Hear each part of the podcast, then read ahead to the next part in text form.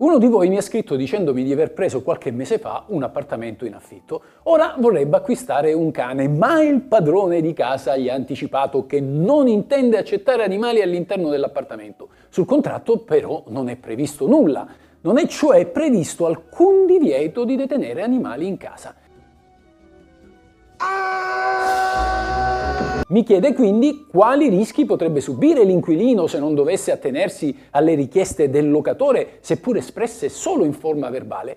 È possibile sfrattare l'inquilino con animali? Cerchiamo di fare il punto della situazione.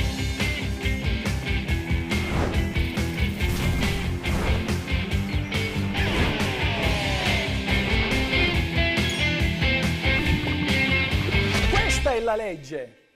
Si può fare il testamento al computer? Il testamento deve essere necessariamente scritto a mano, pertanto non è possibile scriverlo al computer per poi stampare e firmare il foglio. Anche questo è spiegato su La legge per tutti, il nuovo libro per Gribaudo, gruppo Feltrinelli, in cui troverete spiegati i vostri diritti e i vostri doveri. Lo potete trovare in tutte le librerie oppure su Amazon. Questa è la legge.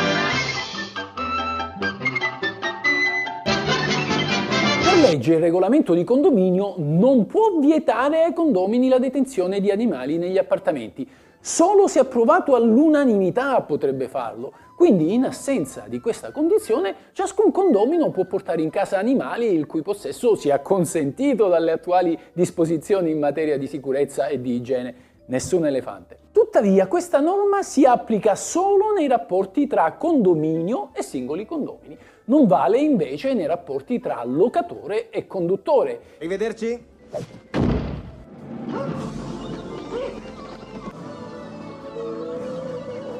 In altri termini, se anche il regolamento di condominio non dovesse prevedere il divieto di detenzione di animali, ben potrebbe invece prevederlo il contratto di affitto.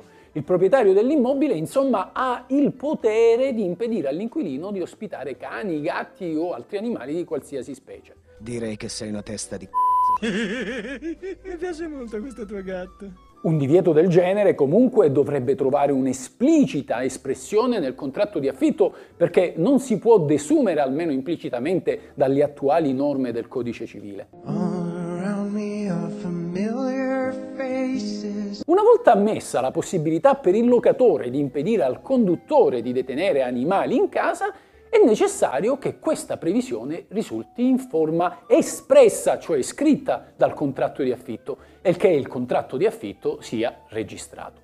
L'affitto non registrato, ossia il cosiddetto affitto in nero, è infatti nullo e tutte le previsioni che sono contenute in esso non hanno alcun valore, sicché l'inquilino non è tenuto a rispettarle. Se il contratto di locazione non dovesse prevedere alcun divieto, l'inquilino sarebbe sicuramente libero di comprare un cane, un gatto o un altro animale di compagnia, nonostante qualsiasi contestazione verbale del locatore. Ne rischierebbe uno sfratto. Lo sfratto infatti può conseguire solo all'inadempimento grave del contratto, inadempimento che deve trovare il fondamento in una clausola scritta, quindi espressa. Tenete inoltre conto che il contratto di affitto, una volta stipulato, non può più essere modificato. Allo stesso modo non si possono inserire in un momento successivo delle clausole che non sono state inizialmente convenute e messe per iscritto. Bisognerebbe risolvere il precedente contratto e stipularne uno ulteriore, procedendo ovviamente alla relativa registrazione.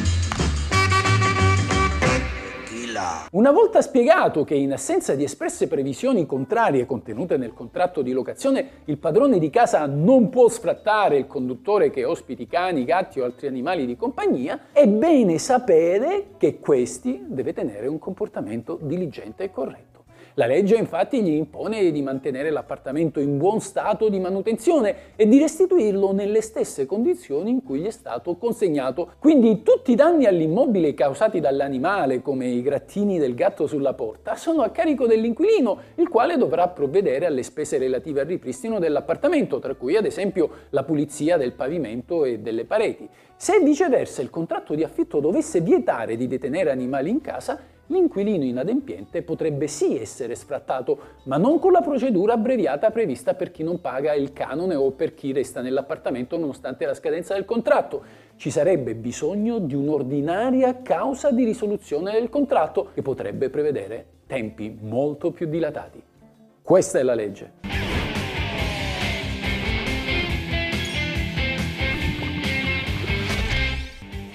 perché, perché questa, questa, è, la legge. legge. Questa è la legge. Ciao amici, se vi interessa sapere cosa dice la legge, come va interpretata, cosa si può fare e cosa non si può fare, il tutto in un linguaggio semplice ed accessibile a tutti, iscrivetevi al mio canale, questa è la vera legge.